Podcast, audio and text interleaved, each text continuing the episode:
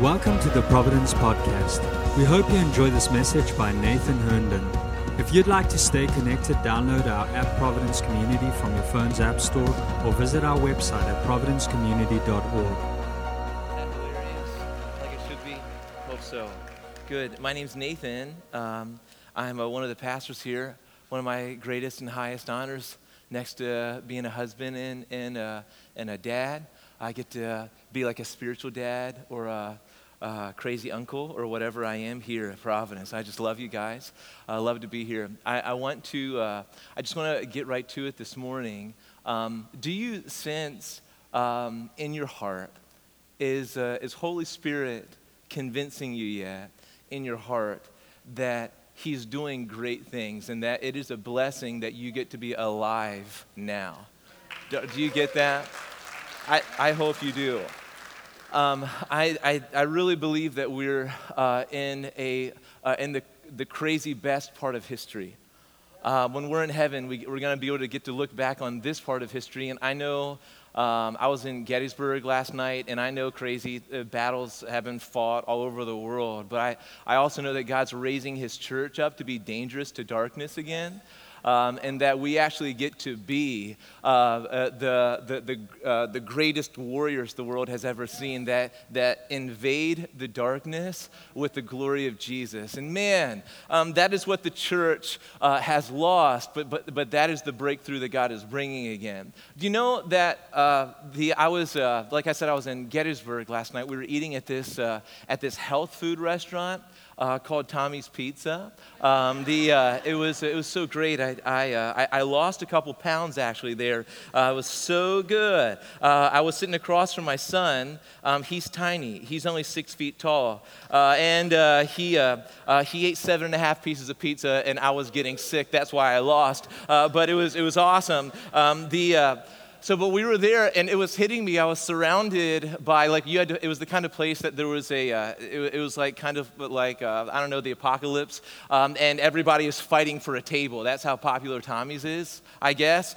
um, but hadn't been there in years. Uh, but we did find a table, um, thanks to my wife right? She brings some intimidation wherever she goes in her wake. They're like, give her the table. Like she's like, thank you. So, um, but uh, we sat down at the table, swarms of people all around us, and I was watching my son eat pizza. I was helping uh, my my uh, my kids. I was enjoying being a family, but the heart of the Father keeps awakening me to uh, the reality that there's a family that's bigger than mine and that, that he has sons and daughters. Whew.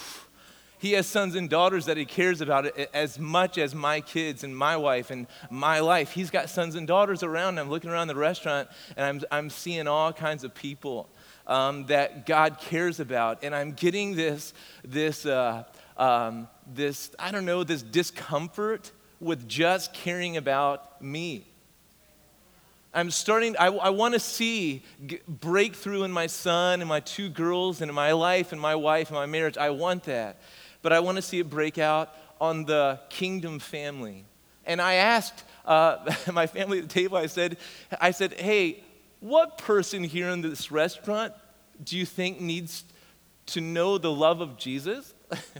is honestly, and I say this, uh, I say this as a confession, I, a confession, not a confection. I, am still thinking food as confectionery sugar uh, sounds really good uh, right now. So, uh, um, but well, uh, getting back to it, um, I, I say it as a confession because I want to lead my family this way.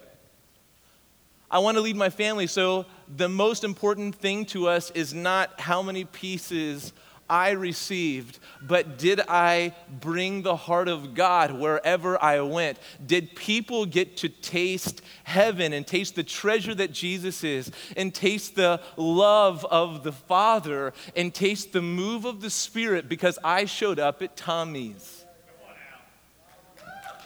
This is the kind of thing that I think that God is doing um, in the church today. Um, did you hear uh, it, don't call him Papa John, it's Poppy John. Did you hear him preach last week? He preached, uh, and, and he's sweet. And he's sweet. And then the week before, uh, Pastor Marcel, man, just gave a word. I wasn't here either week. Uh, but Pastor Marcel gave a word I listened back to that just wrecked me so good. Um, where he's calling us to embrace the fullness of, of God. And I think that God's doing something in the church where we're, we're not just seeing Jesus as a tool that gets us our own mansion in heaven, right? But we're actually seeing him as the treasure of the kingdom. And I think that God's doing something in the church where we're not just seeing God, the Father, as, a, uh, as an evil dictator that doesn't want us in his kingdom, but is allowing us in, in his kingdom because he loves Jesus.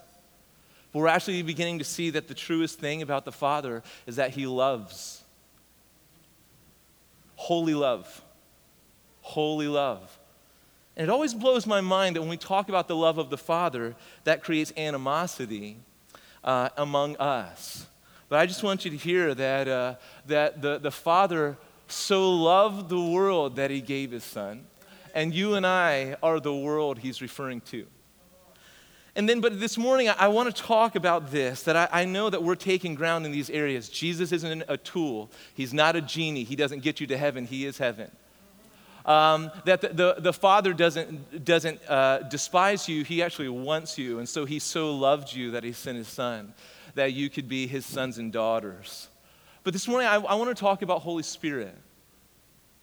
I want to talk about Holy Spirit because I've watched, it's, it's interesting. I, I had to leave. I was so touched this morning, I had to leave and go to the bathroom and blow my nose um, because it, things were happening, you know? Um, and I, I walked to the bathroom and I felt like God whispering to me, like, Nathan, your Moody Bible education, your Lancaster Bible education, and then you wanting to operate in the fullness of the Spirit. He said, that was a divine setup. It wasn't one against the other. I'm setting you up because here's the thing I love Moody Bible Institute and, and the, pe- the people who believe that the Trinity is Father, Son, Holy Bible. And I also love my, my crazy Pentecostal friends that love to, to dance and roll around and cry at things. I love them. And I think that what's happening in the, in the church is that, listen to this, is, the, is, is the, uh, there's been a divorce in the church where the church has had to operate as a single parent family. Where, where the, uh, we haven't, it's, it's been one or the other. You either get mom or dad here. And mom or dad in the church for decades now has been you get to be a part of the church, that's Father, Son, Holy Bible or you get to be a part of the church that's the Holy Spirit. And uh, unfortunately, that's not how it was designed to work. Holy Spirit actually inspired the scriptures and he wants to use them. But the Holy Spirit's main role is not just to help you read the Bible. He is not a thing or a mist or a river, he's a person. And he wants to break out on your life. So I, I, wanted to leave no doubt this morning that uh, when, we, when we talk about uh, just the, the miraculous movement of God this morning, and you guys have been, uh, Providence has been around for like 12 years, and I've been, I've been here every moment, all right? I hope there's enough trust here this morning uh, uh, for me. Uh, and I've never pushed an agenda here, I've just been me. Uh, I've always been massively vulnerable. You know all my weird stories, or at least you know most of them, right? Some of them are just, you know, you shouldn't know, all right? Uh, but uh, we'll, we'll, see. Maybe I'll tell you later. We'll see. If I'm here yeah, another 12, maybe you'll probably know those too, all right? Uh, but uh, but I, I just, I, I want to challenge you, and I want to ask that you would just trust without throwing tomatoes. I just ask that you would just trust and say, if Nathan's saying it, I'm going to consider it, okay? So I want to leave no doubt this morning that, that I am somebody who, who loves the Bible. It's like food. It's like if you got to eat a love letter, that's what the scriptures are. And we stand on the scriptures. Uh, and I also want to let you know that I completely believe in the, in the Holy Spirit and that, that that, uh, that he wants to move in miraculous ways in the church. And I even go as far to believe this that I don't just believe that miracles sometimes happen on occasion when we didn't know, but actually they should be our default. Where we should actually say, hey, listen, oh, you're sick? Oh, you need a breakthrough? Wow. Well, before we hit the strategy session, let's pray for a miracle. And see, that's the kind of person and that's the kind of church that I want to lead, where, where we, we don't strategize and then say, God bless our efforts. We say, What is your word said that you do? And we see that Jesus healed people on occasion, uh, and that and maybe he wants to do it again. And so I want to be the kind of person that doesn't use the Bible as, as a shield against the miraculous, but a catapult to launch me into it. So, and I know this, this, is, this is crazy because I know that there's a lot of pain associated with this. Listen, I've been a part of churches, like I, you know, before I went to Moody, I was a part of other churches where, where crazy, unbiblical things happened. And I got hurt from that. And I, I don't subscribe to all of that at all. And someone, just because someone's screaming Holy Spirit doesn't mean they're operating in Him. Okay? So I, I know that there's, but I'm also not going to let my, my fear of what I don't understand limit, limit me from possessing all God has for me. and so, and there's a, uh, there's, there's a, a, a, great trust that we have to operate in. So, want to um,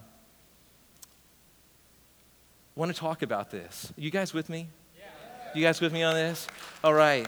Um, yeah, so uh, I, I just I hear this. Here's what I have written that I believe that God is a miracle working God. Uh, he doesn't just do miracles, He actually is the Lord of them. He's the Lord of the impossible. And then He, he wants to move in our day. He wants to move in our day. And so I, I, believe this with all of my heart. And then my heart shares the same concern that Pastor Marcel tossed out two weeks ago that there's this distrust for people who believe that God is going to do the impossible or actually start there. So that's where I want to go a little bit this morning, and we're just breaking the iceberg here. Uh, but uh, I, I, I refuse to, to sit back and preach nice lessons when I believe that the church is actually in bondage and that the church needs to be released into the future that God has for us and, and, instead of just, just you know, categorizing it and saying, wouldn't it be nice if? Well, I want to walk into the if here. And I want to see God do things that, that uh, He's been dreaming for a long time. So taking a risk uh, this morning, I was actually I was up last night um, in the maybe I don't know two something in the morning. I sat on the edge of, the, of the bed. I couldn't stop sweating. Maybe that was Jesus getting the pizza out. I hope you know. All right? Yeah. I couldn't stop sweating. I was sitting on the edge of the bed. I feel my wife's hand, and she's rebuking me. I mean, uh, praying over me, and, uh, you know, well, she's praying for me. And I got up super early this morning. It's like, it's like I was resisting. Um, I was resisting going here because I'm so tired of losing friends. Uh, but I have a friend named Jesus. I know that sounds churchy. you got a friend in Jesus? Yeah, but I'm still a real person, Jesus, right? Uh, so, but this real person, uh, physical friends or not, Jesus is always enough. So I would rather fight for your freedom and then preach a Sunday school lesson for you that does nothing, okay? So, uh, so turn with me, if you have your Bibles, 1 Corinthians chapter 13. This is the love passage, but then it gets into Holy Spirit passage. And I actually think this is, this is one of the theological chains that have really hurt the church so much so much so much so much. So 1 corinthians chapter 13 and we're just gonna we're gonna hit here and then we're gonna bounce off of it. But 1 corinthians chapter 13 starting with verse 8 to 10 here's what my bible says. Love never ends. Amen to that? Right, you may stop loving God, but He keeps coming after you. Uh, he is your pursuer, and love never ends. But then it says, As for prophecies, they will pass away. As for tongues, they will cease. As for knowledge, it will pass away. All right? So a lot of things pass in here. All right? The question is, when do these things pass away? And it, and it says, uh, For we know in part, and we prophesy in part, but when the perfect comes, the partial will pass away. Nathan, why are you reading this? This, this is not a mystery with what's happening there. Well, here's, here's the, the crazy thing. And I know this, I know two interpretations from both sides of this passage of Scripture very well because I've been in both of them. I've, I haven't believed both of them. I've always believed that God does miraculous things, all right? Always, all my life. But certain institutions and churches have tried to convince me that this passage says that when the perfect comes, uh, Holy Spirit stops doing the miraculous. So the question is, what is the perfect? And certain people say the perfect is the closing of the canon of Scripture. In other words, when we get the Bible, we no longer need Holy Spirit to do miraculous things except to illumine our minds to see what the God's Word says. That's real. Let that settle in for a second. I think many of us, and some of my friends believe this with all their hearts, and I still love them, and they still love me, and you can keep doing church like this. But I am strongly opposed to that because I don't believe it's true. And when you read this passage of scripture, like just for friend's sake, I'm not willing to embrace uh, a mistruth. Because when you read this Bible, for we, uh, uh the Bible, starting with verse 9, for we know in part and we prophesy in part, but when the perfect comes, the perfect here in the context here is not this, you have to look at what was the original author saying what was holy spirit inspiring the original author and there's nothing to do with the closing of the canon of scripture this perfect here is jesus himself returning this is what the Bible is saying. And so, uh, and so what, what happens here is when the perfect comes, this is the return of Jesus. When the perfect comes, yes, we're not going to know in part anymore. We're going to fully know. We're going to see him as he is. It's no slap to the scriptures. We need the scriptures. We need them. They're true. They're true. We stand on them. We, we need to eat them like, like good, lovesick children, like lovers just consuming the word, hungry for the word.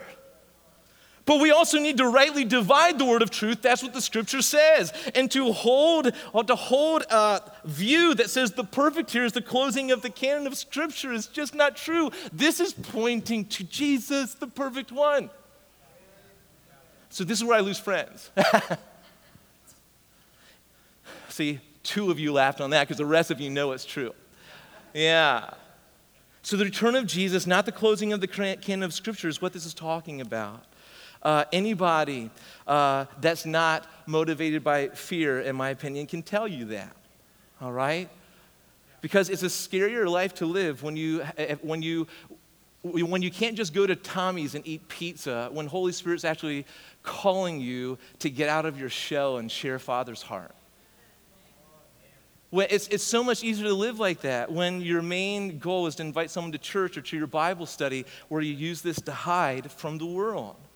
But Holy Spirit catapults you into the world from the scriptures and says, change it. Change it. So, do you know that the Bible does not need protection? Do you know the Bible speaks for itself? Never needed protection. The most hated book in all of history. They burned it by the boatloads. Yet it's the most popular book in all of history and has impacted our lives radically and speaks to a relationship we, we can have with God, Father, Son, and Holy Spirit. You know, the Word of God is, is what God has decided to reveal about Himself, but the Word of God here is not God, Holy Spirit is. You've got to simmer on that one because this is not God, this is the revelation of God. Okay? This is, this is, God uses His word so you can know Him. All right? This is not exercising, this is eating. All right? This is, well, I'm not a good reader. I, I, have, I have no retention. Well, I honestly, three Tuesday mornings ago, I don't know what I had for breakfast, but it filled me. And I am the ripped man that I am because of it, you see. You see this? Right? So this is this is you, this is not exercise where where God's like your coach saying, "Oh, good job, you, you got in it, you got in it, you got in it." Go hungry or don't. Or maybe if you're not, go. So you've been fasting so long from the courts of heaven that you need to re engage your spiritual metabolism and start to eat again and start to say, Whoa, it's not that, it's not that I'm not hungry, I'm starving. I just haven't feasted in a while. But what's happening is, is when, we, when we draw lines down the center of the church, and this is what hurts me because I love the church so much. And I really believe that God wants to use the church not as people that hide behind walls and, you know, our greatest feats of courage are when we, you know, toss something out on social and say, You're dirty. And then we come back into our Bible study and people say, Hey, good job. They are dirty and they just can't handle the truth, right? That's what the church looks like so much. But the, the, the, the, church is supposed to be much more dangerous to darkness than that. And so I, I believe that God wants to fill us with His word, then send us out in His power. And that these are days where God is stirring that, stirring that, stirring that. This is not, listen, let me say it again. This is not Holy Spirit or Holy Bible. It's both. We have to stop divorcing them and start marrying them. This is, this is, we can't operate anymore as a single parent family where we follow one. It's, it's, it's both or nothing. All right. Did I say that the church is supposed to be much more wild and dangerous than it is? Did I say that? All right. Can I say that again? The, the church is supposed to be wild. Like a. Uh, like, like uh, so, someone who's just fallen in love and they want to proclaim it from the rooftops. I'm in love, right? And it's actually, it's actually, there's that newness that God always wants to pour out. That it's not maturity when you lose that and get boring, all right? It's, it's maturity when you know how to sustain that and don't lose that.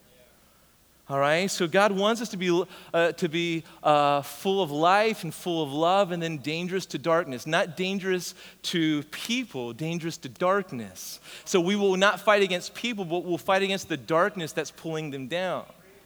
Very dangerous to, to dark places. And so it's, I, I, I, told you I was out with my kids last night who in the restaurant needs Jesus. Uh, Adrian spoke up and said, Well, I was sharing Jesus with a lady in the bathroom. Mm. And Grace goes, You were what? How did you do that? I'm, I'm, excited right now. I'm crying that you were good in the stall. Yeah, uh, she was saying. Uh, she was saying, well, there's a lady, and I just felt like I should talk to her and let her know that she was seen. Guys, it's as simple as this. You don't pass somebody like they're a robot. You pass somebody like they're an image bearer and you let them know that you're seen and I like you and you're loved and we may not even agree. Doesn't really matter. Give me a hug. I know we're in the bathroom here, but let's not let anyone see us, but we're doing it. All right, here we go. And then they talk about you when they go back to your table and they drive off confused, but it's the Father's heart that's been planted in them, guys. All right? Yeah. So, so what a, uh, do you know this? That what a, a confused world. You know, when you, when you think about the church and, and the, the news only talks about scandals in the church, uh, the news only talks about uh, people in the church falling, but the news has no capacity to re- report global revival that's going on. All right? And if you don't know about a global revival that's going on, please you have my permission to get out a lot more. I subscribe to this uh, organization called Voice of the Martyrs, and there's people laying, they treasure Jesus so much that they would rather die for him than renounce him. All over the world today. That are not saying, oh, the 10 o'clock service just doesn't work for me because they're like, I walked 17 hours straight through hostile territory to be here. And they're just full of passion for Jesus. And so the world looks at the church squabbling over nothing, and they're confused. But the, the world is becoming increasingly cynical and distrusting from the church. And you know what the world needs from the church is not questions, uh, not questions to, uh, or not answers to questions the world's not asking. We love to provide those. Forcing answers to questions they don't even care about because they're not alive right? They're dead. They need to know that there's life, they need to know that there's a different kingdom. We have to stop answering questions for them, uh, assuming that they'll get it. They won't. They need Jesus first. And then you disciple them. But what a confused, cynical, distrusting world needs from the church is not theological answers to questions they're not asking. They, they need to see that this thing is real. They need to see that people are actually alive. They need to, they need to smell Jesus on you because you've been with him. This is it's as simple as it is. Before there were Bible studies in print by the thousands, there was a church alive to God going to work. Just now you see this is real. So Genesis chapter 18, I just want to give like, uh, uh, there's a few kind of crazy passages on my heart. Genesis chapter 18, verse 9 through 14. I just want to show you this that, that God wants to show up in your life in powerful ways, and that He is the Lord of the impossible. Genesis chapter 18, starting with verse uh, 9 to 14, there's this wild passage. This is one of the first places that God uh, literally tells people, Hey, I can do anything Stop laughing at me. Stop second guessing me. You need to know this as my son or my daughter. I'm the Lord of the impossible. And so here it is, Genesis chapter 18. This is, this is a wild part of, of history where we've got a man named Abraham and Sarah, and God's renaming them, giving them new names, giving them uh, new callings and destinies on their lives, uh, telling them who they're going to be before they actually are. This is crazy. Uh, and so, so we've got this part here where God comes to Abraham and he comes to Sarah and he tells them, um, he gives them a promise that you're going to have a child. And th- this, this child is going to be the son of the promise. Um, and, uh, and so this is years go by. And Abraham and Sarah never understand or never, they, they never get pregnant and this child never comes. And so Abraham tries to take things into his own hands uh, and succeeds, and he has the son, but not to Sarah. Uh, and then, guess what? One day, God shows up. It's interesting, even in this part of the passage, he shows up in three persons under a tree. Wow. And he shows up and he talks to Abraham and Sarah. And this is where we're picking it up here and starting uh, Genesis chapter 18, verse 9. It says, uh, and they said to him, uh, and they meaning God, you get that, right? Where's Sarah, your wife? And he said, She's in the tent. And the Lord said, I will surely return to you about this time next year, and Sarah, your wife, shall have a son. And Sarah was listening at the, at the tent door behind him. Now, Abraham and Sarah were old, advanced in years. The way of women had ceased to be with Sarah. So Sarah laughed to herself, saying, After I'm worn out and my Lord is old, shall I have pleasure. Um, if you're squirming, you're right. Okay? So, uh, yes, that's what it means. Okay? And the Lord said to Abraham, Why did Sarah laugh and say, Shall I indeed bear a child now that I'm old? Is anything too hard for the Lord? At the appointed time, I will return.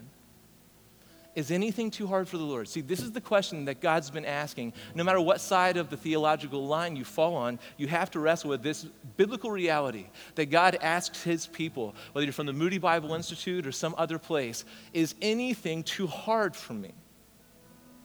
See, this is where, this is where some things start to break down. Because there's no, there's no room for a yeah, but. Oh, yeah, of course. There's no room. You, you don't teach God theology. You just receive from Him or you don't. And here God says, Is anything too hard for the Lord? Guys, when we are, see, this is, this is a miracle. This is a miracle that God's speaking here. Um, and, and what happens is, is we, we tend to resist miracles by doing a few things. Here, here's, here's one of the first things is we resist miracles by, uh, by doing the math. That's what Sarah's doing. For all of you who, who hate math with a passion, I encourage you to rise up in this moment. This is your, your whole life has led to this. Uh, and uh, for those of you who are great at math, uh, you guys are great, and Jesus still loves you, okay? So, uh, but, uh, but we, we, we do the math when we're talking math, but don't do the math when we're talking God, okay? You can't do the math. When God says, you're gonna have a child, next year I'll be back, and you'll be holding your boy and when you laugh at that because the equation hasn't worked out, there's something wrong in your heart. So we do the math and we say, Does what I am hearing from God sound reasonable? And here's the reason it's verse 11. Uh, Sarah says, I'm old. I'm old, she says. I think she's around, I don't know, 80 or 90 here. I didn't do the math because I'm a Christian, all right? Uh, the, but she is old. Uh, and she, uh, she says, This doesn't add up. You keep going, I'm, I'm advanced in years. She goes on to say, the way of women has ceased. It just means that, that her childbearing years are over.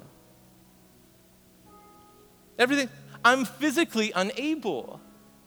I'm physically un- and unable. The, the math doesn't work in this equation, God. This couldn't. And so, you know what happens when you do that? When you add things up and, and you're physically unable and the math doesn't compute, even though God said it, what you do is you laugh at Jesus. Verse 12 Sarah laughed to herself. It's a laugh of disbelief. Like, heard that before. Yeah, right. I just did the math. Just did the math. this is ridiculous. How many times do we laugh at people that are actually speaking the heart of God into our lives? And since it sounds crazy, someone that says, you know what, God's going to use you in great ways, but we've got some experience that is speaking a lousier destiny into us than God is? I just don't, I've done the math. I don't even see myself like that. Guys, it, do you know that if I operated in the way I saw myself, pro- you would not be here. We would not be here in this gathering. God, God had to tell me, and still does, on repeat over and over again Nathan, I know the math doesn't add up, but you're where I've got you. You just keep being who you are. Just, I've got to be enough for you. But God, like the math, like I actually don't like the spotlight. I, would rather, I'm an introvert. I don't care what the math says. I'm just with you and I'm calling you. Don't laugh at me in disbelief. And the math, when the math doesn't work, we respond with disbelief. And lots of times that, that disbelief, it, it begins to come out of us. So if you're laughing at the impossible, if you, if you get angry when someone talks about a miracle, when, if, if uh, someone says, hey, this happened, and your, your first uh, notion is not to believe that God is a miracle working God, but to be, be cautious so I'd rather you believe first and then find out you're wrong later than be so cautious that you miss the miracle. That's a more biblical concept, in my opinion. And so here's what happens is we do the math. It doesn't seem like it's, it's uh, uh, working. And so that disbelief comes out of us and a laugh or in a, and a whatever.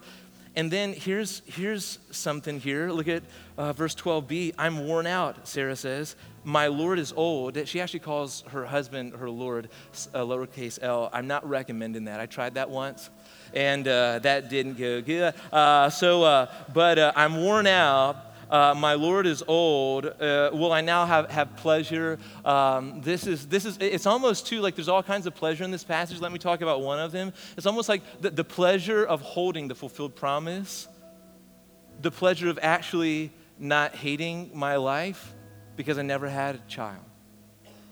Am I, am, I'm really gonna, I'm go, so you're telling me that I'm gonna have pleasure, the pleasure of a fulfilled promise now after all the decades of pain? Now. So I'm just saying there's rings of bitterness here. And I think that when we start talking miracles, many of us have bitterness inside of us that are a louder voice than the voice of the Holy Spirit. And we start doubting everything that we hear, and we start being angry, like, well, if, if God could really do that, when we point back to our history, well, then why didn't He? Because I prayed once. I prayed 90 times. I prayed for 20 years. He never did that then. And then we're, we're bitter at God now. And it's your bitterness that's driving you instead of faith. We do the math, laugh at God, hold our bitterness. And that's not a great, let's do some math now. That's not a great equation for belief in an awesome God. A God that is not limited by time or space a God that has no boss. It's just he reigns supreme in his own world. So, God's response to Sarah, this is interesting. God's response to Sarah's mathematical evaluation of his promise. God's response to Sarah when she found what he said is laughable. God's response to Sarah, even though she's responding to him in hurt and pain and she won't admit it is verse 14, where he says, Hold on a second. Is anything too hard for the Lord? And that, my friends, is a question that cuts through all the corridors of time, denominations, affiliations, experiences. Is anything too hard for the Lord? It's a rhetorical question, but the answer to that rings throughout history.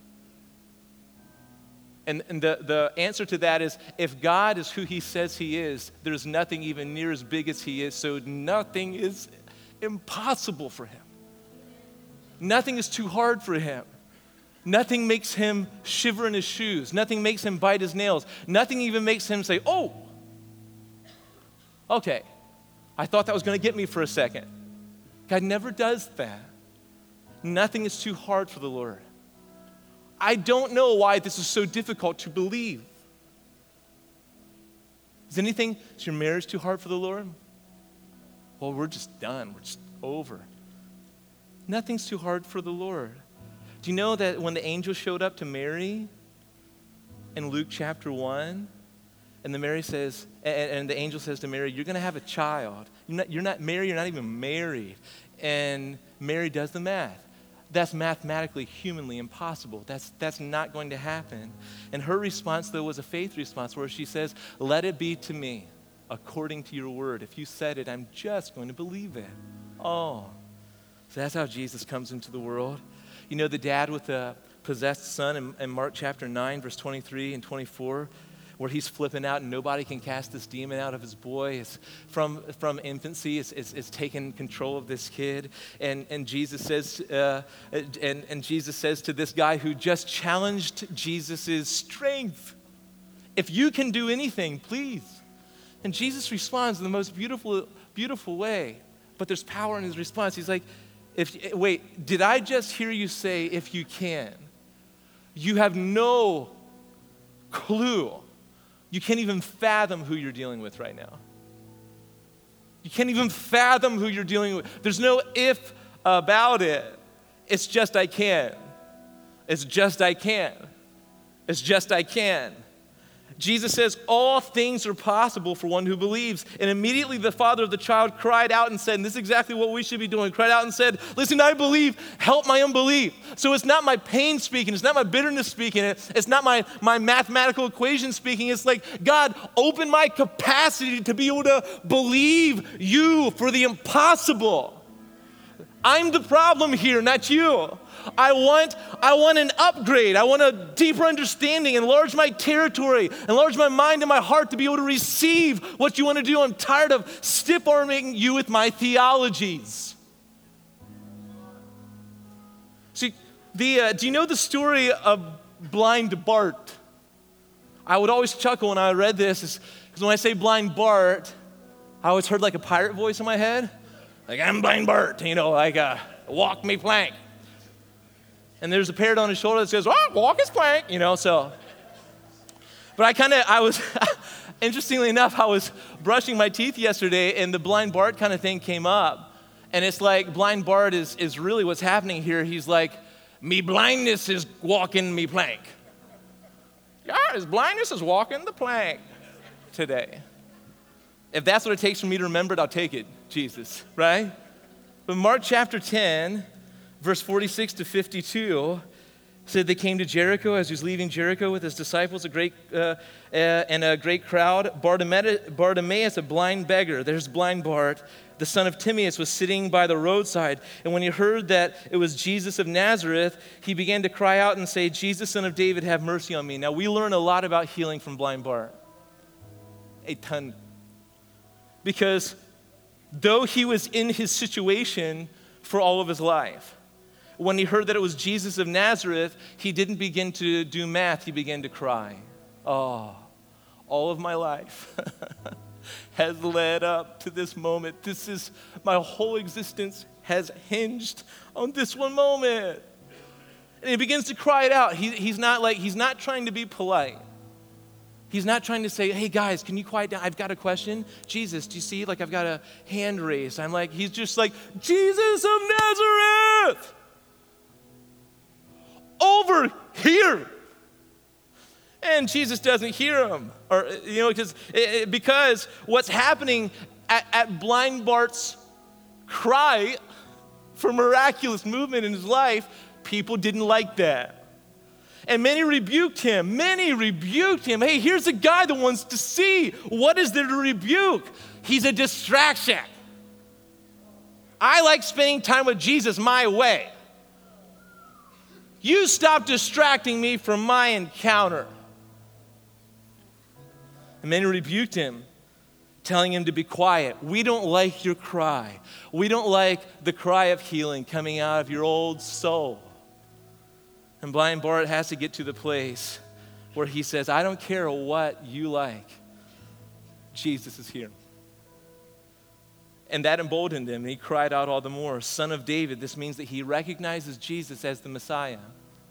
Saying, Jesus, I know who you are. You're not, a, you're not a prophet. You're not a good dude. You are the Messiah, the Isaiah 61 Messiah that your word's been pointing toward all along. And I'm asking that you'd have mercy on me. And Jesus stopped and said, Call him. Call who? Blind Bart.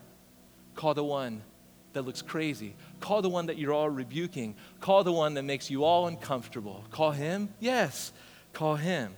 And they uh, called the blind man, saying to him, Hey, take heart or take courage. Get up. He's calling you. And I love this part.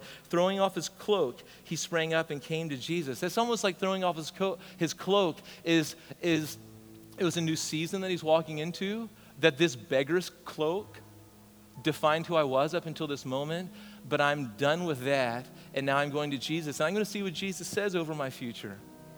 I'm going to trust my whole life to what He says. I just know I'm not taking the old me with me. And they called the blind man, saying to him, Take heart, get up, he's calling you. And throwing off his cloak, he sprang up and came to Jesus. And Jesus said to him, What do you want me to do for you? And this is something interesting that Jesus asks. He's not asking because he doesn't know. He's asking because he actually wants to be in relationship with, with us and he wants us to partner with him. What do you want me to do? Say it. Say it. What? Tell me. You believe that I'm the God of the impossible? I want to hear it. What do you want me to do for you? I think, hold on. I think that some of us, we've never actually been able to tell God what we want Him to do. We're just like, God, you know me. You're all all knowing one, omnipotent, omnipresent, you're omni everything. You know, I don't have to say it. I'm just here. Help, help, help. Help is a dangerous prayer in a, in a great way. But sometimes Jesus comes to us and says, Say it, say it.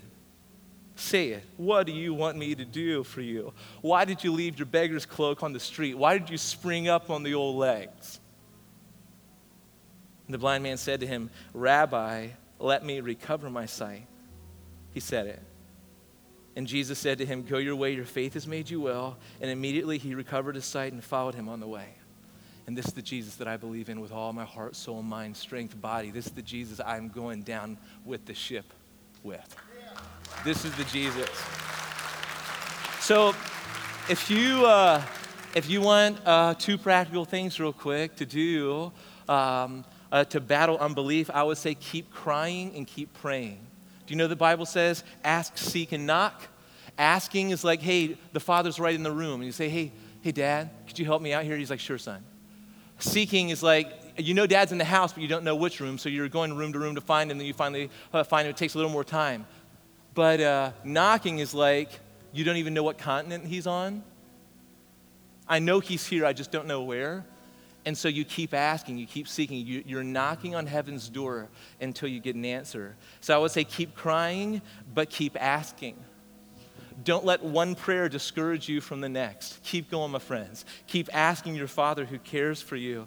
Um, the, uh, I, uh, oh man, where do I go with this? Because I, I want to wrap this up. Let's just, let's just do this.